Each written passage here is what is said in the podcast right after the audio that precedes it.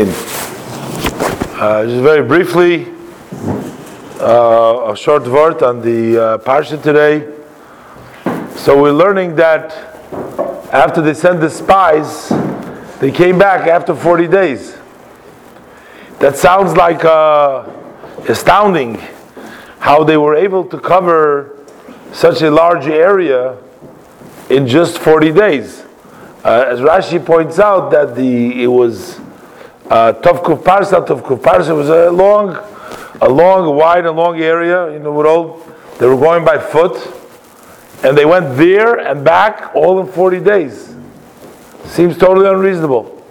And Rashi says that actually Hakadosh Baruch Hu, knowing and realizing that they may come up with something no good, as we see right from the beginning that when somebody insists and wants to go in a certain direction, Hashem lets him go in the direction. As we see with regards to the sending of the spies, the Meraglim, in the first place, Hashem says, You send them if you think, you know, I, I told them it's a good land, you can trust me. If you want, you go send them. And so on. And we see that, to begin with, even Moshe Rabbeinu was telling Yehoshua, Hashem shall protect you from the advice of the Meraglim it was something was sensed that it was no something's going to not not quite working in the right way.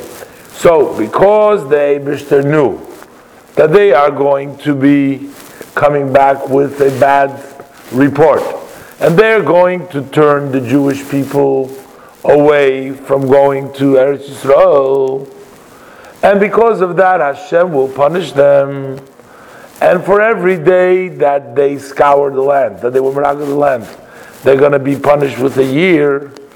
You can only imagine if it would take them the normal time, if it would take them what it takes to scour the land, Meraglim, it would take them 200 days, they would have to be 200 years in the desert. Because Hashem is Midah Keneged Midah, a year for each day they spend there. So Hashem especially went and he did it in such a way he shortened, he miraculously had them go quickly there and back so that they would not have to suffer and stay so long in the desert. Yeah? A year, I mean, we, we decided that's the Midah. So the church has done 200 days, no net, let it be normal and decide that it's to 40 years because of 200 days, you multiply. I mean, it's like a year for a day is not really really negative Okay. Well, actually, I mean, you're you're you're you're, you're right. It's very hard to know Hashem's cheshbon exactly, but the pasuk does say Yom Lashana, Yom Lashana. So made the punishment something else. Yeah, no, but the punishment seems, but it, we know that the Eibershter does midah keneged midah, uh, and Bechlal it says like elef shonim uh, you know, like the. Uh, because of that, we got to make a whole mess that we should travel. To travel, so to shorten their. Well, my question is going to be. Uh, my my question was going to be the other way. But I just wanted to tell you, you know, the, the story goes about this uh, this fellow. He says he says, God, he says, uh, how long is a thousand years in your eyes? That says like one day. So he says, God, how much is $10 million in your eyes? Says, it's like a 50 cents. He says, God, by tomorrow, please give me 50 of your cents, he says. And God says, very well, please wait five minutes, he says. it's, it's a different uh, different timing, you know, and, and his timing is. I was going to ask the question other way. I will ask the question the other way around. If the Eibershter is so good to the Yidden and he doesn't want them to spend, why didn't he make the miracle? They should only be there for 20 days. what is the cheshbon with 40 days? Why up his, why up his 40 days? If he's already so concerned that they're going to get punished. So first of all, what Rabbi Lowenthal is asking, Actually, he's saying nobody can tell Hashem what to do. Hashem can do whatever he wants, just like Hashem can shorten their days so that they only have 40 days, so they're going to get a year per day, he can change the cheshbon and make them go for whatever it takes and give them a different calculation. Nobody needs to tell them what to do. But apparently, certain things have to be sort of accountability that we can understand. But why did Hashem make him go 40 days? He should have made him go for 20 days.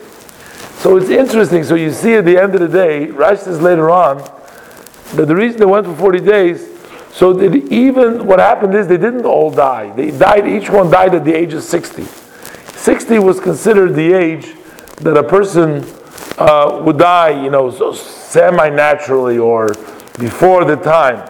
The Eibershter didn't kill them, didn't want them to die like us. The wanted that the people that were 20 years old, at least they should have the opportunity to reach the age of 60. So basically, the 20 years old, they died at the last year, so that when 40 years passed by, so nobody died under 60. So technically, while they all died in the Midbar, Hashem kept them there, so that people should have a life, you know, should be able to live most of their lives anyways.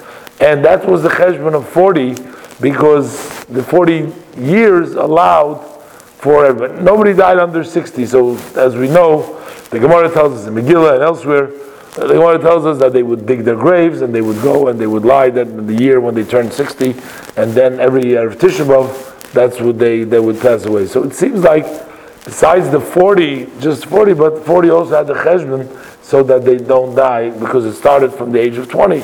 So that the 20 year olds should at least be 60 before they die, and that was the Abish's cheshbon before. We'll leave it at that. Um, Michael?